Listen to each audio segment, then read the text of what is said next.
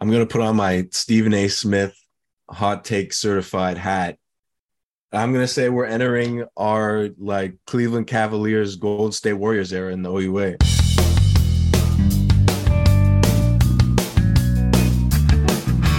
Hello and welcome to At the 55, your home for OUA football.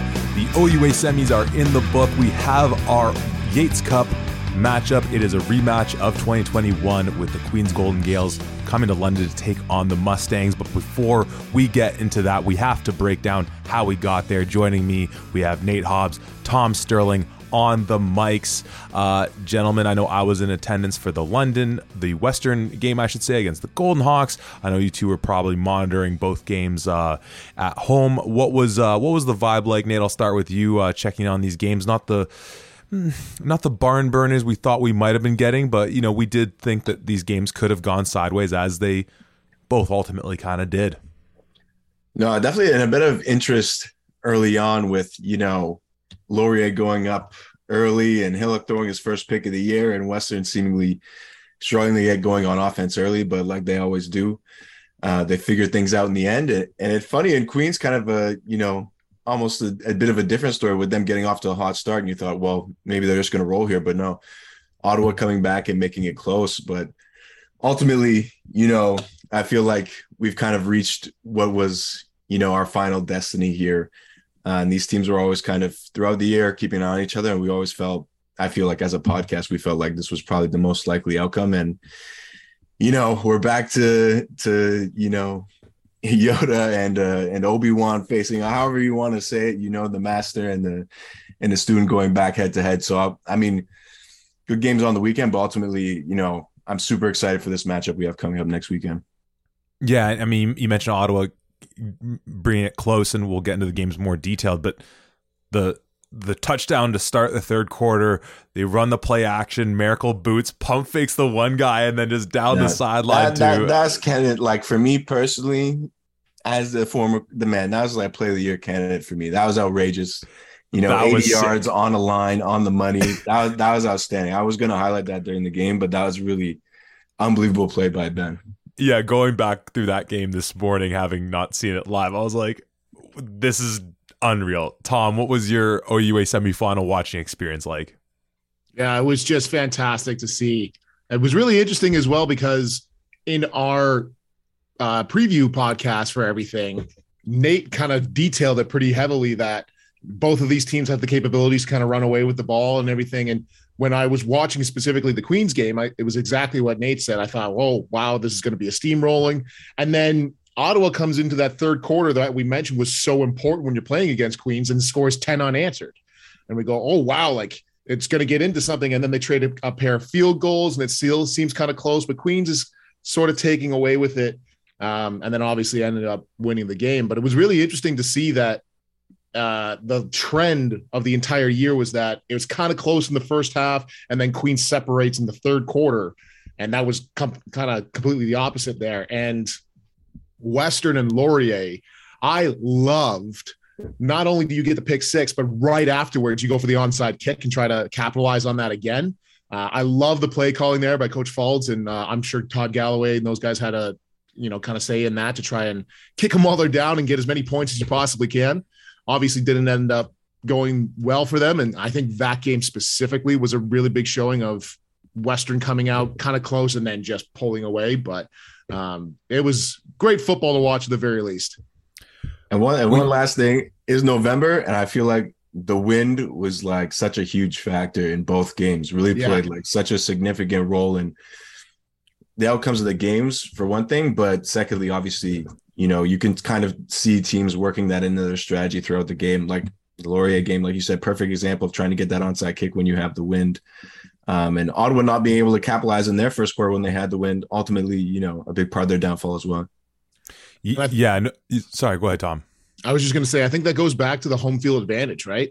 Like, Nate, you can probably speak to it better than either of us can, but going in and playing at Queens, practicing at that stadium constantly, like the, wind there is always wicked. So obviously, all of those Queens guys, are specifically Vrieken and I was uh, used to everything that's there. Like I remember you know, we were just talking about Ben Miracle's unbelievable throw down the sidelines and everything. But uh, earlier in that game, he threw up a ball and it just died instantly and went straight down. It was supposed to be probably another 40 yard toss and ended up being like 15 because it just hit the wind and then died.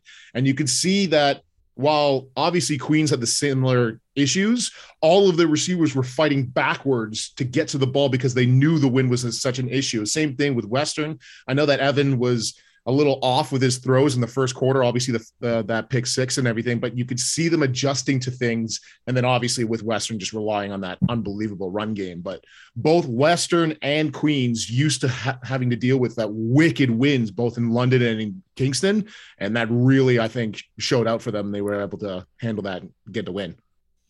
Yeah, I mean, I was I've been deliberating giving the Wind our Special Teams Player of the Week award, um, mm-hmm. and we'll get to our weekly awards in a moment. But you both highlighted how these were games that were very tight at the half for different reasons, playing out in both. Before we get into our business as usual, there was more football being played this weekend that while not OUA specific, it's Canadian football specific, and it was nowhere near close at the half. I'm sure you know I'm referring to the, I don't even know if it's right to call it a game that took place between IMG Academy, a, a prep academy down in Florida that was playing a supposed prep school out of Toronto, West Toronto prep that was called at half due to a 96 to nothing lead. Uh, I'll let you guess uh, which of the two teams was holding that lead. This has created, um, you know, we were kind of talking beforehand whether it's something that we ought to talk about and sort of in quickly deliberating. It's like this is this is an international story because this is making headlines. I have just if you just Google IMG Academy West Toronto Prep, you will get Sports Illustrated articles, TMZ, USA Today. This is something that's not only creating a buzz here, and it feels like a very um, not reactionary in a negative way, but it feels you know Football Ontario has already put out a statement about you know recognizing that this is not representative of what uh, Canadian football, specifically in Ontario, with this being a program based out of the West End of Toronto, has to offer my my brief thoughts on it because I don't want to belabor the point too much. Ultimately, I, I don't know what the sort of if we're going to paint with a broad brush what Americans think of Canadian football. I'm assuming they don't think it is the best. If we are going to survey like a you know a thousand Americans who follow football, what they think of Canadian football, I'm sure it's not great to begin with. I'm sure this didn't help that image, but at the end of the day, we we know what Canadian football has to offer. I'm sure there are things I'm missing as far as the tangible effects of what kinds of impacts this could have on Canadian football. Ultimately, if they're just going to laugh at us, if they're going to think that, oh, we knew you were good at football, it's like, well, whatever. We just keep doing our thing. And the, the, irony, of course, is that there are Canadians that go down to IMG Academy for a variety of programs, not just in football, but in basketball as well and other sports.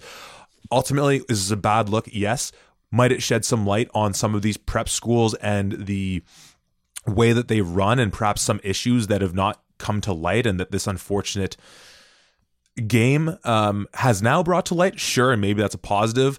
Ultimately uh, it's it's it's i don't know. It's it, it is what it is, and we'll see what good we can come bring out of this. Um, Nate, uh, I know we were talking beforehand. You've played on a few travel teams like Team Ontario growing up and things like that, and have gotten opportunities to play some American programs, uh, uh, uh sort of in in your time. Uh, what's sort of your take on uh, on all this?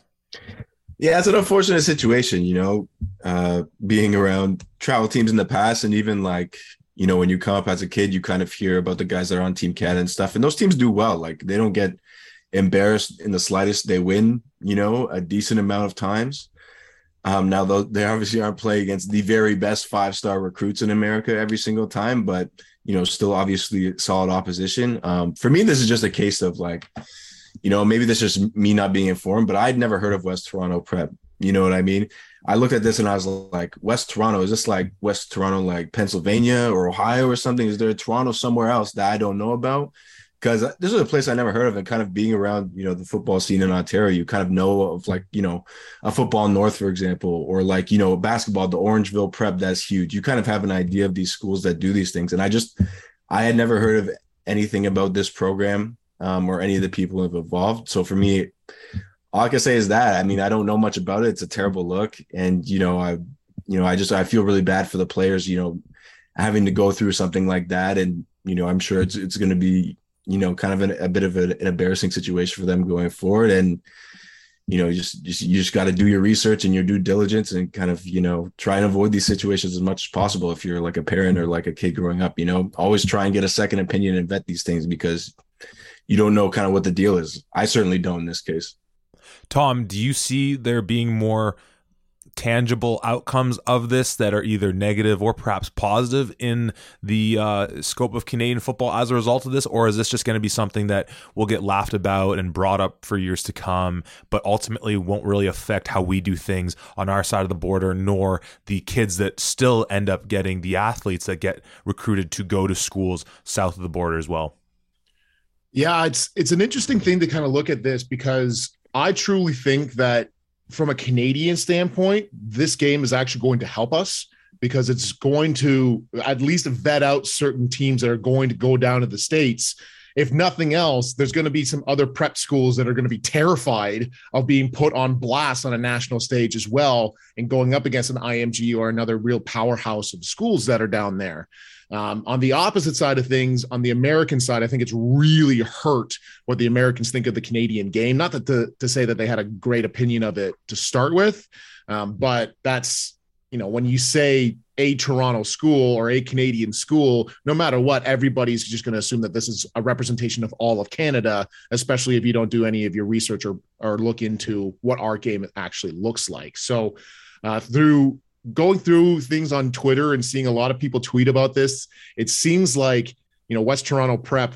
We've never re- never really heard of it, and a lot of people had a lot of really negative things to say about it. So even before you get into you know the quality or the skill of the players, it seemed like as an organization it wasn't the greatest. So it really wasn't a good representation of what we have up here. But at the very least, it's going to encourage that the Canadian game uh, gets more you know focus on it more prep to go along with things before we do anything major like this. Um, it was a shame because I remember back in, I think it was 2012 or 2013, the NFL network actually played a CFL game right at the beginning of the season because obviously the CFL starts before the NFL season does. And it happened to be one of the best games ever. It was Montreal versus Saskatchewan when both of them were at their peaks. Anthony Calvillo and SJ Green just completely go off. Final scores like 41 39 or something like that with an SJ Green toe tap in the end zone. Like it was the greatest game that you could have possibly put out. And I remember all of the American buzz that was around that. Like even the NFL network was talking about that game for weeks afterwards. And so that kind of helped build build things up. And obviously, people quickly forget about that because they focus on the American game and whatever else. But uh, we went from something like that where it was so promising to now, you know, being back at this, or at least in the taste of the American's mouth right now. Which, So, which is like hilarious because you think of like where football is right now, and you know we're at a point where like we're getting kids at Alabama and things like that. Top D1 programs, they're Canadians all around the NCAA. You know, you don't have to look hard to find them. It seems like every other game I see on, on a Saturday, you know, they're talking about some kid from from the kid from Illinois from Montreal, for example. You know I mean? This stuff's incredibly common now. So it's just kind of funny to think that like where we really are is definitely forward, but the perception, yeah, we're, we're taking a, a bit of a step back here for sure. And, for and sure. of course, of course, perception is reality in so many ways. Last thing I'll say on it um, I mean, and, and, you were talking about this before as well, and it's not always the, the best American competition, but there has been that, that Team Canada uh, squad that went down and, and faced, uh, you know, whatever version of the American team uh, that was as well. But what I'll be interested to, to see, and, and this is in no way me calling anyone out to do so, but just if they feel the need to speak on this will be the umpteen number of Americans who play in the CFL or the number of Americans that we've seen in the OUA someone like the possible rookie of the year in Joey Zorn, or a guy like John Edward, who I got to interview a few years back with Dakota, and uh, being a, a, young man from Florida, albeit. So you know, you know, we talk about uh, Americans. Once again, we're painting with a broad brush. I'm certain in Michigan they have a better sense of what Canadian football is than they do in Florida, where of course IMG is. And talking with John Doe about just the, you know, when he'd go home and they'd be like, they play football up in Canada. Like the literal like um, stereotypes of Canadians living in igloos and on ice floes are like in parts of the U.S. are legit. So having folks like that who've played in these the, the number of leagues that we have here, either at the collegiate level and in the CFL, I'll be curious to see if they speak on this at all as well. Once again, not me trying to put pressure on anyone to do so, but just it's one thing when we hum and haw about it as Canadians, but when people who have um, come from the states and played our game, just interested to see whether they speak up on this in, in any regard, because I imagine that'll carry more weight than uh, you know folks like us doing so. Let's let's put that to bed for right now. I'm sure this story is not going to go anywhere, so it may give us plenty of fodder for the off season, but we still have a, a, a several weeks before uh, we will be calling it a wrap on the 2022 uh, U Sports season. Of course, our OUA season will be coming to an end next week, uh, save for whichever team between Western and Queens advances to the national semis and perhaps the Vanier Cup. So let's start as we normally would with our players of the week, we're going to do things a little differently now that we have the three of us on the recap pod. And also, since there's only four teams, we all somewhat deliberated, talked about who we liked, and we're just going to go one by one, talk about some of these individuals. Nate, I'll give you the opportunity to speak on offensive player of the week. Yeah, I think it's got to be Keon Edwards. And, you know, there are a couple good performances in these games, you know, a, a couple good performances of losing efforts as well. But I think, you know, he's the the OUA MVP candidate alongside you know JP Simakinda, and I feel like you know as much as we saw them rotating a lot during the season, um, it really felt like Western now that they're in the playoffs has has started to lean on Keon a bit more, um, and that was definitely evident in this game. Twenty four carries, one thirty six, and two touchdowns on the day. Um, a bit of a slow start for the Western offense, but Keon really got things rolling as the game went on, and and they didn't they did not stop rolling at all. So shout out to Keon. Tom, you're taking the honors of handing out Defensive Player of the Week. Where's it going? Yeah, for this one, we're sticking with the big boys up front. I'm going with Darian Newell, uh, defensive lineman for Queens. Uh, the stats for him say three solo tackles, two sacks, two tackles for loss, and a pass breakup. But the pre- the amount of pressure and hits on uh, Ben Miracle throughout the entire game, this guy was influencing everything that they could possibly do. Uh, with a guy like JP Simakinda, who is so dangerous as soon as he gains a little bit of speed, the way that you have to stop him is by hitting him in the backfield. And that's what Darian Newell did consistently. Even if he wasn't always the guy making the tackle, he was constantly getting pressure and getting some penetration in there and really disrupting that Ottawa offense. Yeah, that point you make about hitting JP in the backfield, I think is huge, and we'll, I'll save sort of any more thoughts on that to, uh, when we get into that game.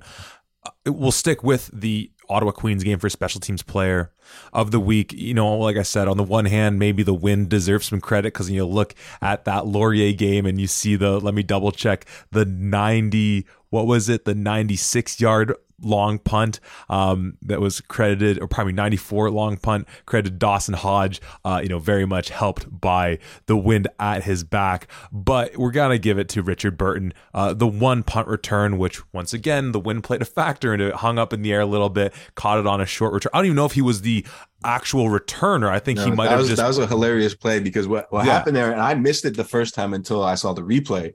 But they Ottawa had actually tried to fake the punt so they had the direct snap to the full to the up back, which I don't, I don't know if it was JP or not, but up a snap to the up back went right through his hands and then landed at the punter's feet, and then he picked it up and tried to blast it, you know, twenty yards or whatever. But, anyways, yeah. And then Burton and then Burton takes it and takes it 45 yards back for the touchdown as well. Um, to add to Burton's five receptions and 108 on the day at receiver, which we'll get into that briefly. But once again, we've talked so much about the wind. Um, is a heck of a performance by him. Um, so those are our players of the week. Let's get into the games in specific, and we'll start in London, where the Yates Cup will be hosted. Final score in this one: the Western Mustangs forty-five, the Laurier Golden Hawks nine. Tom, I believe you and I both went with the under uh, or pardon me, went with the Golden Hawks to cover, which early on in this ball game, it certainly felt was the case. Um, I, I, would get an angry phone call from my dad if I didn't take this opportunity to to mention that he nudged me at 12:50 remaining in the second quarter when Jackson White took the QB sneak for the touchdown. He's like, make sure to mention this on the podcast. It was at 12:50 in the second quarter that this game was over um, because Western didn't look back at that point. Where I want to set up this this conversation, we can kind of go back to all the machinations in the first half because you, you better bet I'm going to. I want to talk about Shamari as much as I can on this episode. And Tom, you guys already mentioned going for that onside kick in the wind and everything like that. But I think we need to start in the third quarter because this is a game at the half is 14 to 5, pardon me, 14 to 9 for Western. Laurier is getting the ball to start the, the second half. They are not only getting the ball, but they are getting with the wind at their back. And on their first drive, I believe it was Tanner Nelms fumbles at Western's Western recovers. They go on and score seven. The ensuing kickoff, Laurier can't handle the kickoff. Western recovers. They go down and score again, 14. Now Laurier's next drive, sack fumble, Western recovers. They go and score the ball and that might have I believe they actually that score came into the or they might have got a field goal on that one because now I'm looking at the box score. It was 17 points in the third quarter, 14 in the fourth.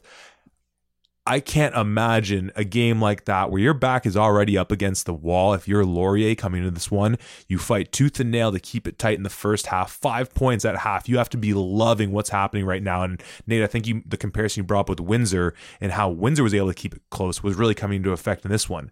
And to have all that happen in the span of your first three drives, you know, my dad might have joked it was over with 1250 left, but there's, I don't know how you bounce back from something like that. Uh, Nate, what were your thoughts watching this game? Go wherever you want with it. No, you're certainly, you know, against most teams, you're not getting away with that. But, uh, you know, these Western Mustangs in particular, hey, you know, I, there's, there's no one getting away with that. Um, and you know it was a tough day for for Laurier. And as much as even without that stretch, like to be honest, like for me, I I wanted like this is the opportunity to shine a light on I think a group that like often gets overlooked in large part due to Western's high powered offense. But man, the Western defense was absolutely nasty, nasty in the game. And and you know, Laurier did a fine job running the football. But in terms of what they did to Taylor Elgersma in that passing game, man, it wasn't I I could feel it in my chest. I remember what those hits feel like. You know what I mean? I, I was getting PTSD watching that game. Uh, they were setting the pressure at all times, and they were making him uncomfortable, hitting him constantly. And I think you know that really had to be the game plan for them. I, I mean, it's obvious, but really, if, if Laurier was going to win the game, you know, Elgersma was going to have to be in a rhythm. He was going to have to be efficient. You know, he's going to have to com- complete a few deep shots. Um, but Western is just like, no, no, no. We're gonna put you on your ass a few times, and then you know what? You're gonna be uncomfortable for the rest of the game. You're gonna be looking around, watching your back, and you know, Elgersma, extremely tough kid, but you know, Western really, really had their way, and I think you know, regardless turnovers or not, you know, game would have been a bit closer in the end in terms of the scoreline. But like you said, after they scored that first touchdown and took the lead, I wasn't. I, I've had the same, you know, same feeling as your dad. I was just like, I don't. I it's really hard unless there's another pick six or something. It's really hard to see you know Laurier kind of getting going here. Tom, I'll you know let you take it where you want, but I, I, feel like in setting up this game and when you've kind of talked about the quote unquote recipe for how to beat Western, Laurier was executing it, I'd say, quite formidably. They took a few big shots early in the game. I can't remember which receiver it was where they did the, you know, sort of fake bubble screen receiver pass downfield, which was open and the wind, I think, just took it a little bit. Um, uh, too, too much. They, of course, as we said, after the pick six, you have the wind at your back. So everyone's thinking, okay, this ball's going deep, and they go onside and they near recovered it. This seems like the the almost perfect execution in the first half of the once again quote unquote recipe of how you beat Western. What were your thoughts watching this game tightly in the first and then how it got out of hand so quickly there in the second half? I think the game plan going into this game was great. I think Laurier had really put something together that they felt confident in, tr- trying to strike as early as and as often as possible and you know getting the deep ball threats, getting that offense going a little bit. Uh, what they didn't account for, they didn't prepare for, was the wind that was going to happen there. And as soon as that wind starts going like absolute crazy, you have to rely on the run. And my God, there's no team in the country that can rely on the run like Western can. I mean, you look at the the breakdown in plays just for Western. They threw the ball 20 times and ran it 47 times. So that turns into a recipe for success just right there and then. Then you go back to you know what I call the jump ball moments. Getting that pick six was certainly one of them and then the fumbles, and then the mishandling of the kickoffs, and then the and then the strip sacks, and then the and then the and then the. So there was a lot of times here where Western played unbelievable, and that defense was lights out, like Nate kind of said. But there's certain moments where you need to either cut your losses and just try to recover the fumble, and maybe you get a punt off, or Western does what Western does, recovers it, scores again, and slowly puts this game out of reach. So I think if the wind wasn't a factor, I truly think that this game would have been a whole lot closer because uh, it did affect both teams. And not to say that it would only benefit Laurier, but uh, I think this result was always going to happen. The skill of Western is just on another level. Yeah, you know, it takes me back to in the preview episode where you were like, well, if all else fails, you just feed Keon and Winati the ball and you just let them, you know, wreak havoc against Laurier. And to Laurier's credit, even in the face of that rushing attack in the in the first half, you know, guys like Brandon Omenua, who who came out for a little bit, looked like he got a bit banged up. Luke Brubacher, like on that front line for them, were playing quite formidably. And then, of course, having guys like Ife Anyamenem and then Shamari Hutchison, who, you know, I was joking with Nate before you hopped on, Tom, just, you know, once again, the preview pod, me kind of making that off – sort of off the cuff comment of being like, yeah, you know, he'll you know he'll just get a fumble recovery for six and it'll lead to their touch a, a touchdown and then uh, Laurier will pick up the win. When he got that pick six, there's part of me being like, feeling my heart was bursting through my chest, being like, holy cow, I got to get that audio clipped right away and just post that if Laurier goes on to win this game. Um, and of course, I believe that's the last time we'll be seeing uh, Shamari don the Laurier Golden Hawk purple, gold, or whatever exactly their their color scheme is. Nate, I gotta ask from you know from the quarterback perspective, you know I think the obvious take in a game like this or in any game where the wind is such a factor is that when you're throwing into the wind, it's, you know, you can't do it. There's part of me watching this game where I'm like, is is it fair to argue that throwing with the wind is just as hard? Like, because, you know, we are like, there were so many balls just sailing. We talked about that, you know, screen pass, and obviously, uh, once again, forgetting which receiver it was that threw the ball downfield. They're not, you know, truly a quarterback. That's all they do practice after practice. So it's fair that they might have missed. But like that seems like just as big a challenge that perhaps we don't as much talk about. It's always when you throw into the wind, oh, that's going to script your game plan. But when you got that extra juice that you're not anticipating, how do you accommodate for that?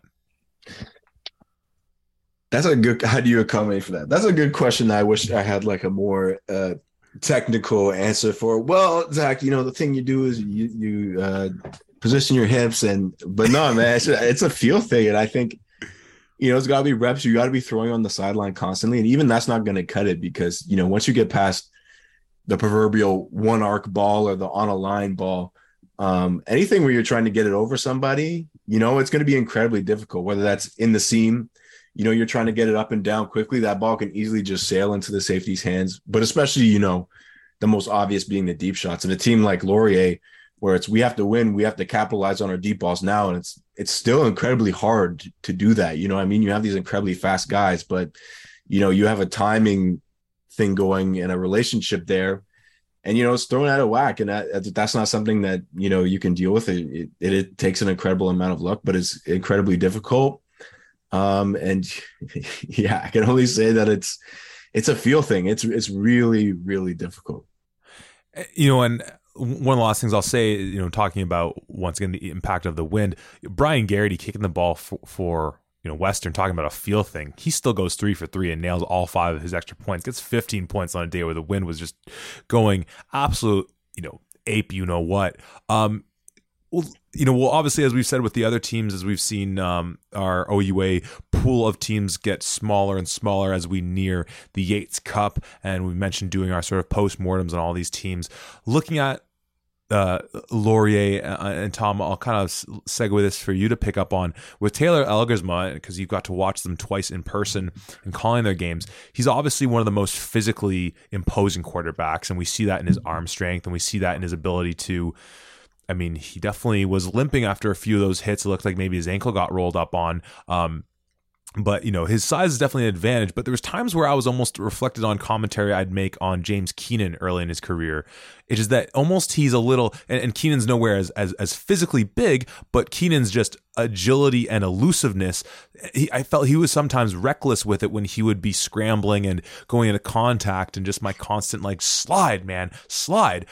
Elgersma, obviously, in a game like this, you, you got to lay it all on the line. You got to put your body on the line to try and you know make something happen late in the game. But there's also times where they're running like a zone action. He reads the D end to hand it off, and then he's going full force to drop a shoulder into that D end who's, you know, 50 50 recognizing it's a run, now trying to come down the line. And part of me's like, I, I, I cannot imagine, maybe I'm wrong in this, that like that's what Faulds and Galloway are coaching him up to do. Like, and by the way, if you read it's the handoff, if it's a 50 50, as soon as that ball's out of your hands, go throw a shoulder into him he's a young kid. He's a physically imposing dude. I'm sure he's you know can take hits as best as as as as well as if not better than any other quarterback.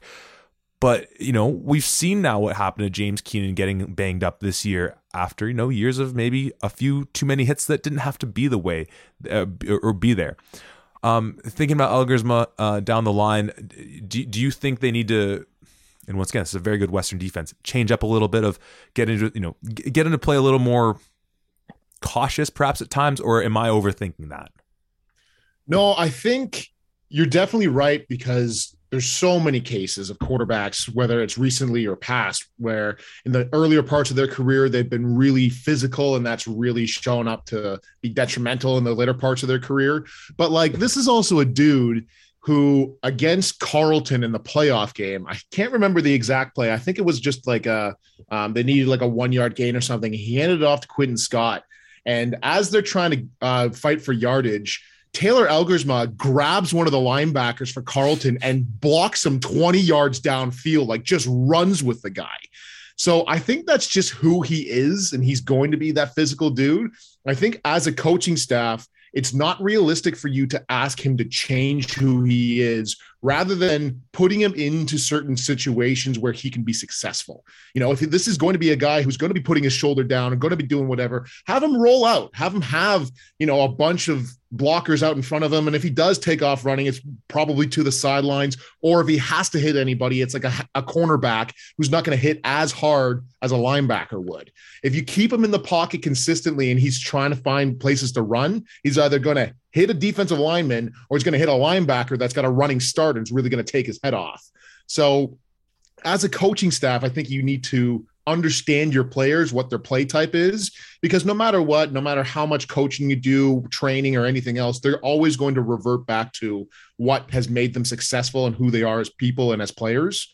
So if you use that to your advantage and knowing that, okay, I have a guy like Elgersma, and you know, on the opposite side of that, that really became beneficial. I think it was in the third or the fourth quarter where it was second and 10 and Elgersma takes off and run, runs with it, and he could have slid and got eight, but he lowered his shoulder, hit a couple of Western guys, and got the first down. So the dude wants to win. He's willing to do whatever it takes. It's probably going to lead to something in the future. Hopefully not. Hopefully, you know, nothing but health. But if we're going purely on history, it's not always the recipe for success for a quarterback to lower their shoulder. But I think that's who the kid is.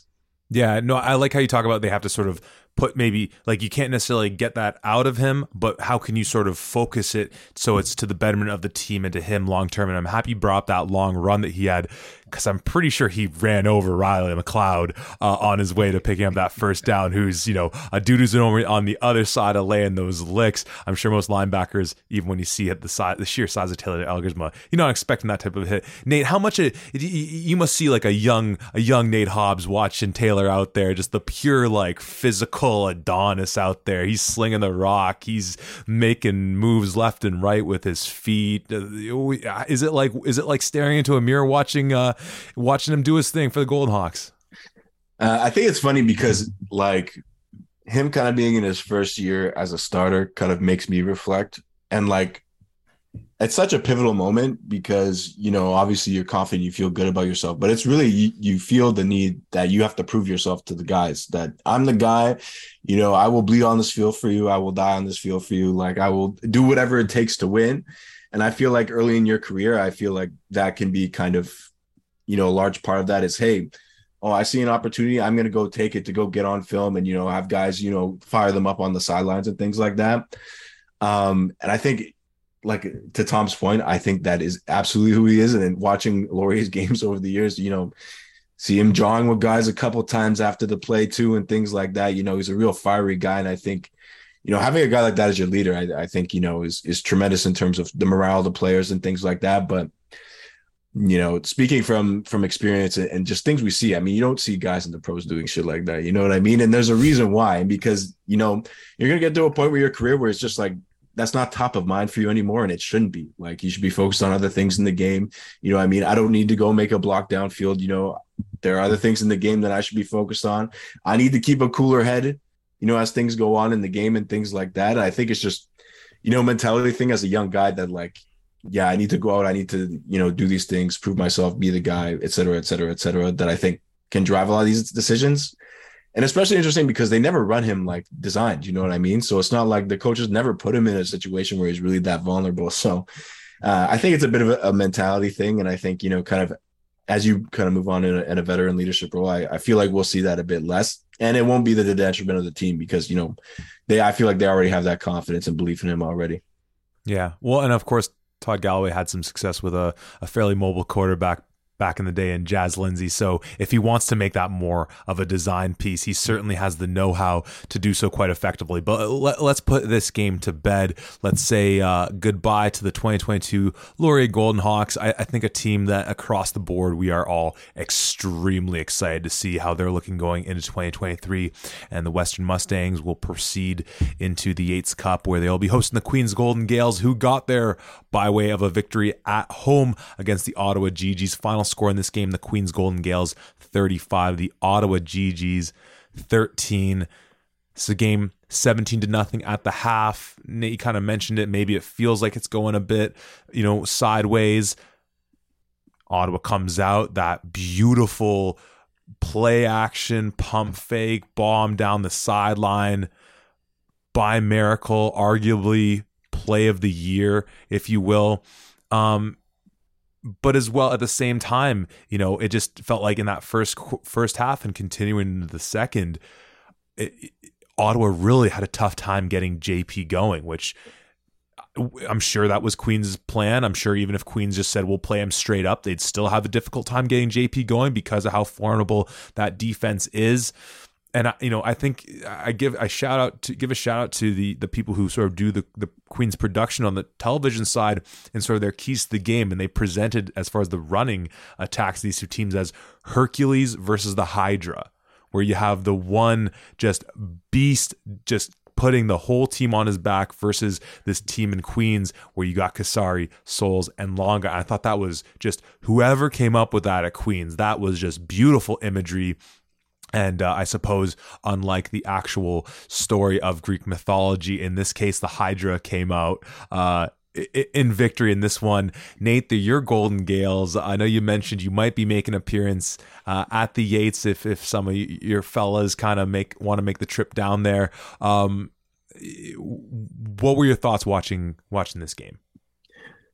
I think it was interesting watching kind of Ottawa's game plan you know, they got the win first, and you know they did start the game throwing the ball quite a bit on first down, and it was a bit of a, you know, obviously I feel like they probably had an inkling or a feeling that you know what this isn't going to be a game where we can just lean on JP, um, and they were correct about that. That's what they were thinking, um, but they really like the first drive they got around midfield and they punted. And it's like okay this is good. They're playing the field position game you know, it seems like everything's going to plan. But every single time, basically, that Queens was backed up inside their 10 or their 20, whatever, they get a couple first downs and they get out and they put it away and they'd still be in a decent situation, field position wise. And, you know, I feel like that was just over and over that happened in, in, the first quarter. And I think Queens in general was backed up so many times in the game.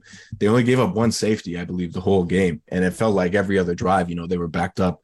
So, like, credit to the Queens offense on that front. Like, that, that's something we talked about in the preview pod, I think in the Western game, but it, it's such a key point in time when you get into November football um, here on, on the north side of the border, you know. But I think, yeah, I feel like is those those missing those punches early for Ottawa ultimately came back to bite them because you saw when they got the wind again in the third quarter, they had their punches, but you know what? Queens had the answer time and time again. And it's just maybe if you connected on a couple of those other ones early, you're not kicking the field goal to make it a one score game. You're kicking the field goal to maybe tie the game or something like that. And, you know, to me, like seeing them leave the first quarter without any points, I was like, oh man, it's going to be really tough from here on out, no matter what the Queens offense does. Tom, you know, Nate brings up a point that definitely stood out to me watching it as well of how Ottawa did come out taking a bit more uh, of an aggressive passing attack. And it really made me think about the commentary you had coming out of Carleton's defeat against Laurier last round, where it was like, eh, your best player is your quarterback first and foremost. You haven't gotten your run game going all year long and this is obviously a flip side where the Ottawa running the Ottawa Gee-Gees' running back is the M- arguably going to be the MVP of the whole league and they still had the wherewithal to say you know what? This game will probably our best chance is going to be getting some big plays some big chunk plays and then maybe opening up the pass the running attack by virtue of that. Uh, what were, what was your thinking in, in seeing them you know not lean on their MVP candidate perhaps as much as folks would have suspected going into this game certainly an interesting call. Uh, I would say every time that JP actually got a chance to get the ball, uh, I don't think in the entire game that I watched, I ever saw one person tackle him.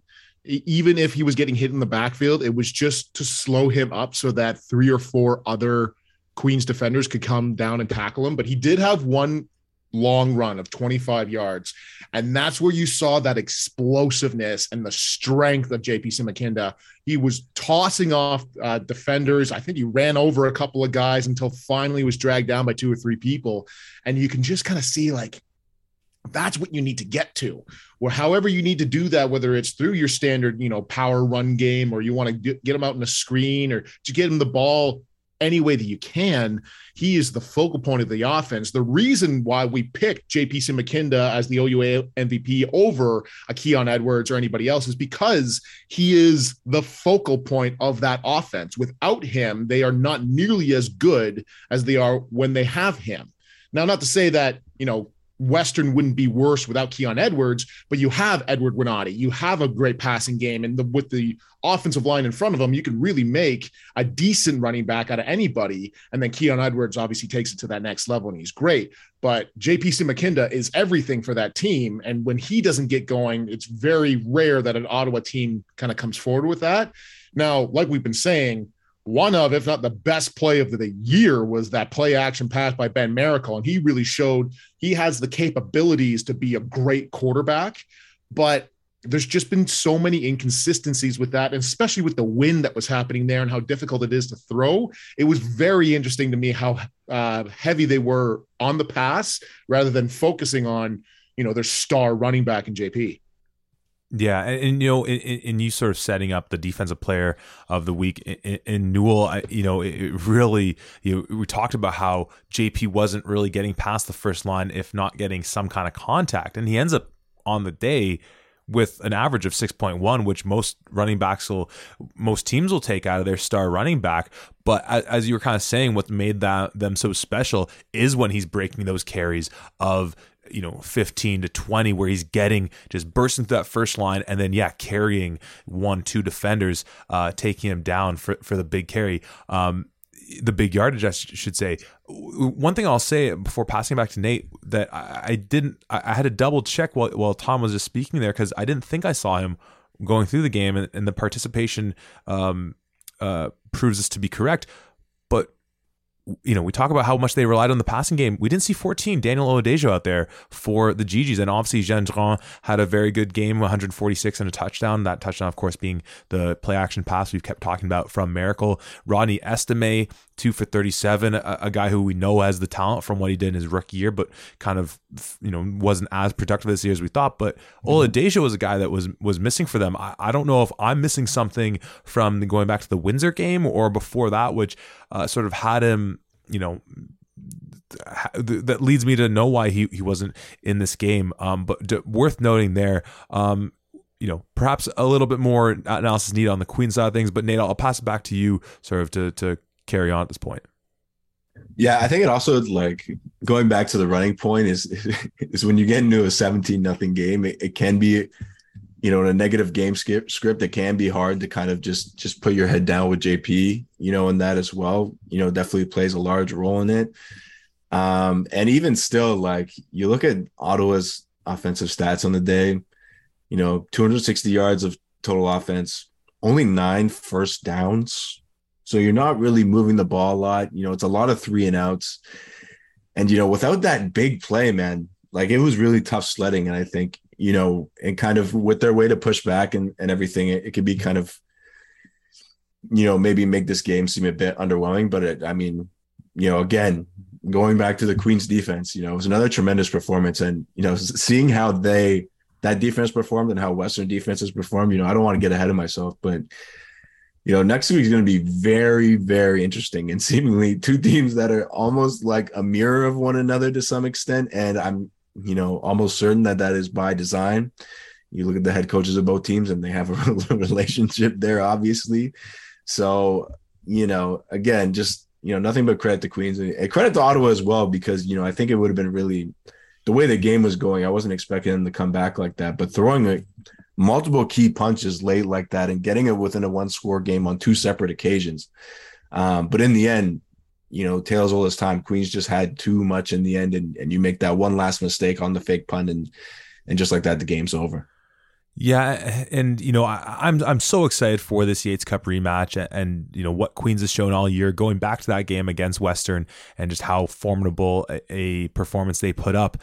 The one thing that just is is is tough, you know, thinking about players that we didn't see on the field for Ottawa. We look at the Queens side of things, obviously we talked about not seeing seven out there, and I do want to get into a discussion about have we seen enough out of Vrynik in through through what four games as a true starter and maybe five taking over maybe it's four including the one he took over in um, whether he's got enough juice to to lead this team this year to a, a Yates over Western in London but not seeing number four, Ethan Martin, a guy that we've seen banged up for them all year, and he came back in sort of the latter half of the season, and he's just going back to that game against Western. He was their best player across the board, just making plays uh, left, right, and center um, in that linebacker and sometimes safety position for them.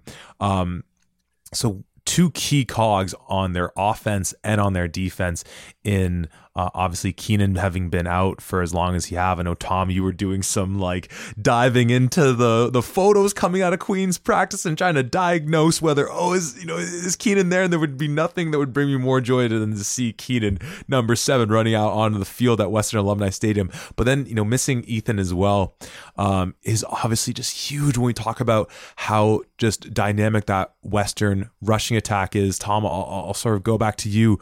Uh, a is this Queens defense shown that without Martin out there, they can still hang with a team like Western on offense, and has Vrikin shown enough def- pardon me for what he can do leading that offense that they can put up enough points to hang with the Western Mustangs in the Yates Cup. Obviously, I'm getting ahead of our preview pod; they'll come up at the end of the week. But just thinking about those two guys being, you know, perhaps out for this Yates Cup. Yeah, I think these Queens Gaels how do I put this? The best way to kind of prepare for a team like Western is probably going up against an Ottawa team like this because I think that running back uh, for JP Simakinda is you know the one of if not the best running back in the league right now and you are going up against a pair of backs that if they're not one they are two and three or two and two respectively in Edward Renati and Keon Edwards so you've already dealt with a fantastic running back, and you've seen the recipe for success. Now, the way that Ottawa runs the ball is very different than Western. They love to pull uh, offensive linemen, get fullbacks into the game, have like three or four guys at the point of attack, and then have their running backs kind of make some cuts, follow their blockers, and get out of there. And that, even if you have a solution for that in the early game, having that constantly throughout the game is a hell of a thing to kind of ultimately stop throughout the entire game. I think the recipe for success in that sense is to score quickly and often and get Western out of you know running the ball because they feel like they need to throw. Now, even when you force them to throw, you've got Evan Hillock, Savon Magny Jones, and all of those amazing receivers that can still burn you as well. But I think as good as that is, that's almost less scary than the running attack and the running game that Western has. So it's going to be a big focal point for Queens consistently stopping the run and making it so that we got we constantly talk about like winning first down and getting four, five, six yards so that you get a really manageable second down because you really don't have a lot of plays for second and nine, second and 10, second and 11 to consistently get first down. So if you can consistently win first down, especially in that run game, you give yourselves a chance, but it's not an easy route no matter what. Nate, I'll, I'll throw kind of the same idea towards you of just those two key players for uh, for Queens missing, but also is there something to be said about if Keenan is ready to go, given that Vrenek's been the dude for now almost a month? That do you just keep rolling with the young buck, given that he's been doing his thing with the offense, or do you just say no, no, no? If Keenan is ready, it is him, you know, with a bullet. There's no question whatsoever. I think the issue is when you get in these situations that if you know they are good enough to go, the reality is there's there's almost certainly like no way they're 100%. You know what I mean? And and when you're playing against the best team in the country, I don't know if you can really afford to to to be kind of, you know, not at your 100% best.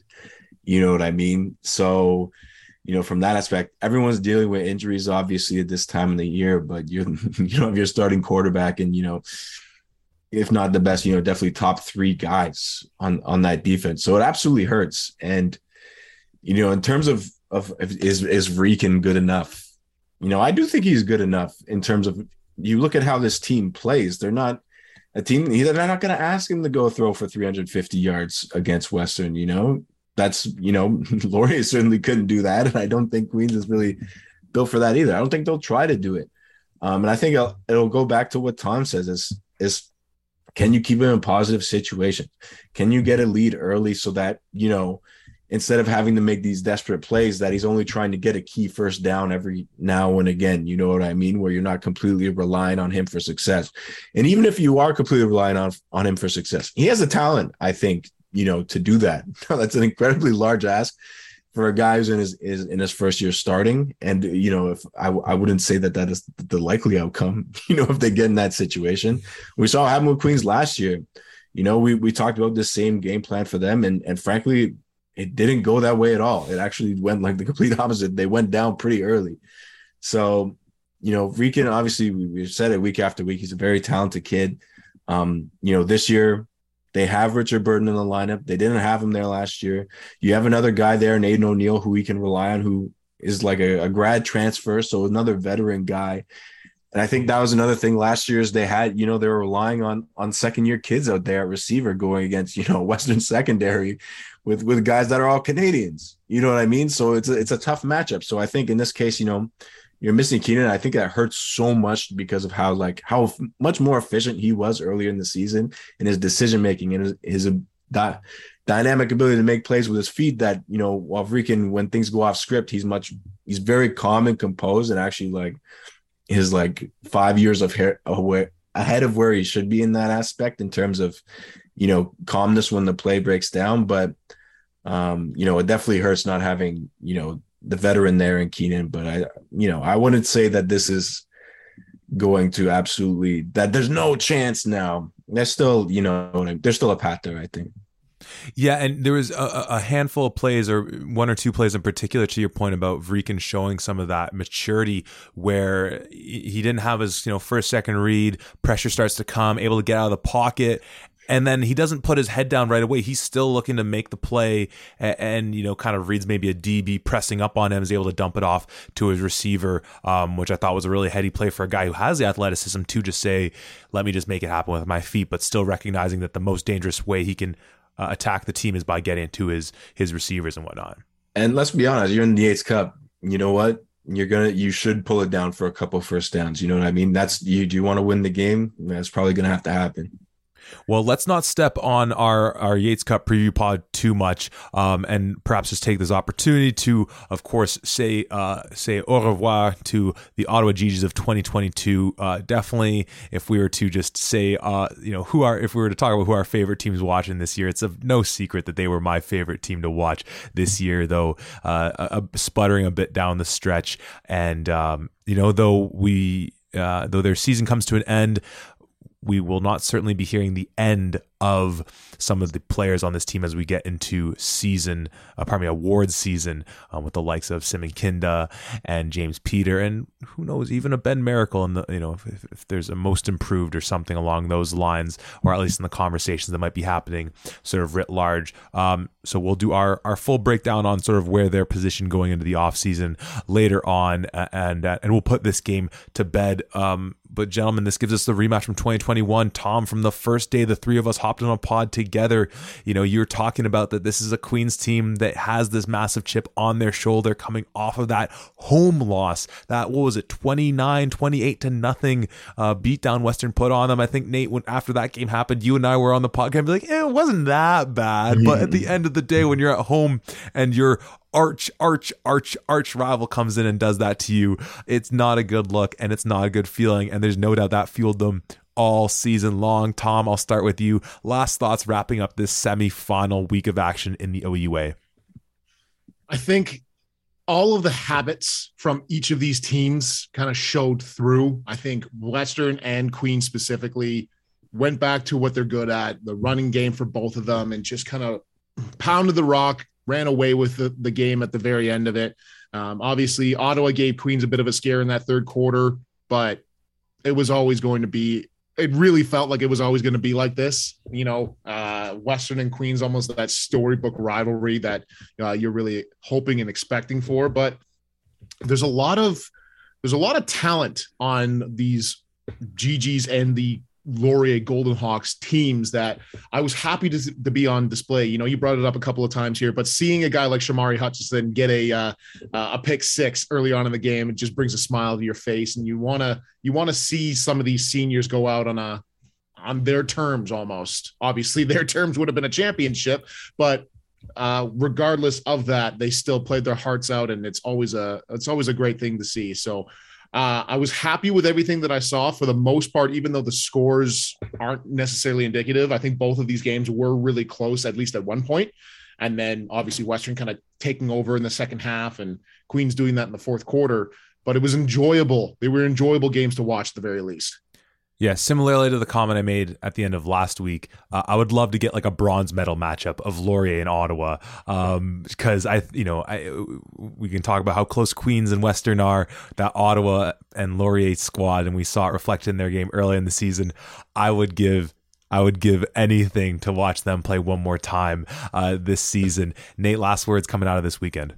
I'm going to put on my Stephen A. Smith hot take certified hat I'm gonna say we're entering our like Cleveland Cavaliers, Golden State Warriors era in the OUA, and I think that it's two years in a row that we've seen this matchup, and I don't think that it's going to just end here. Um, I think you know Western, you know, sure have a lot of seniors, but I mean we know what their ability is to replace guys. You know, I feel it's almost kind of cheating saying that they're going to be here because wow, that, that's a real hot take. But I think you look at Queens a lot of their key players still have eligibility left. There aren't like a ton of seniors on this team. And we have a situation, you know, where we have Hillock and Vrikin, you know, both second year guys kind of going into this matchup. And I think, you know, where these programs are at right now and the recruiting and everything like that, I, I do think they're kind of a, a step above of what everyone's doing.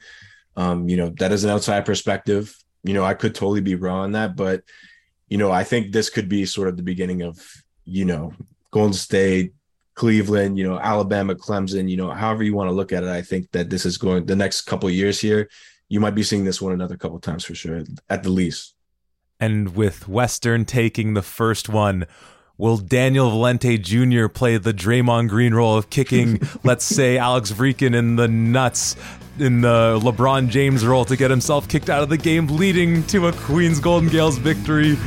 Who knows? Uh, but we'll break down that game in uh, more thorough detail on Friday, and we'll be speaking to you then at the 55.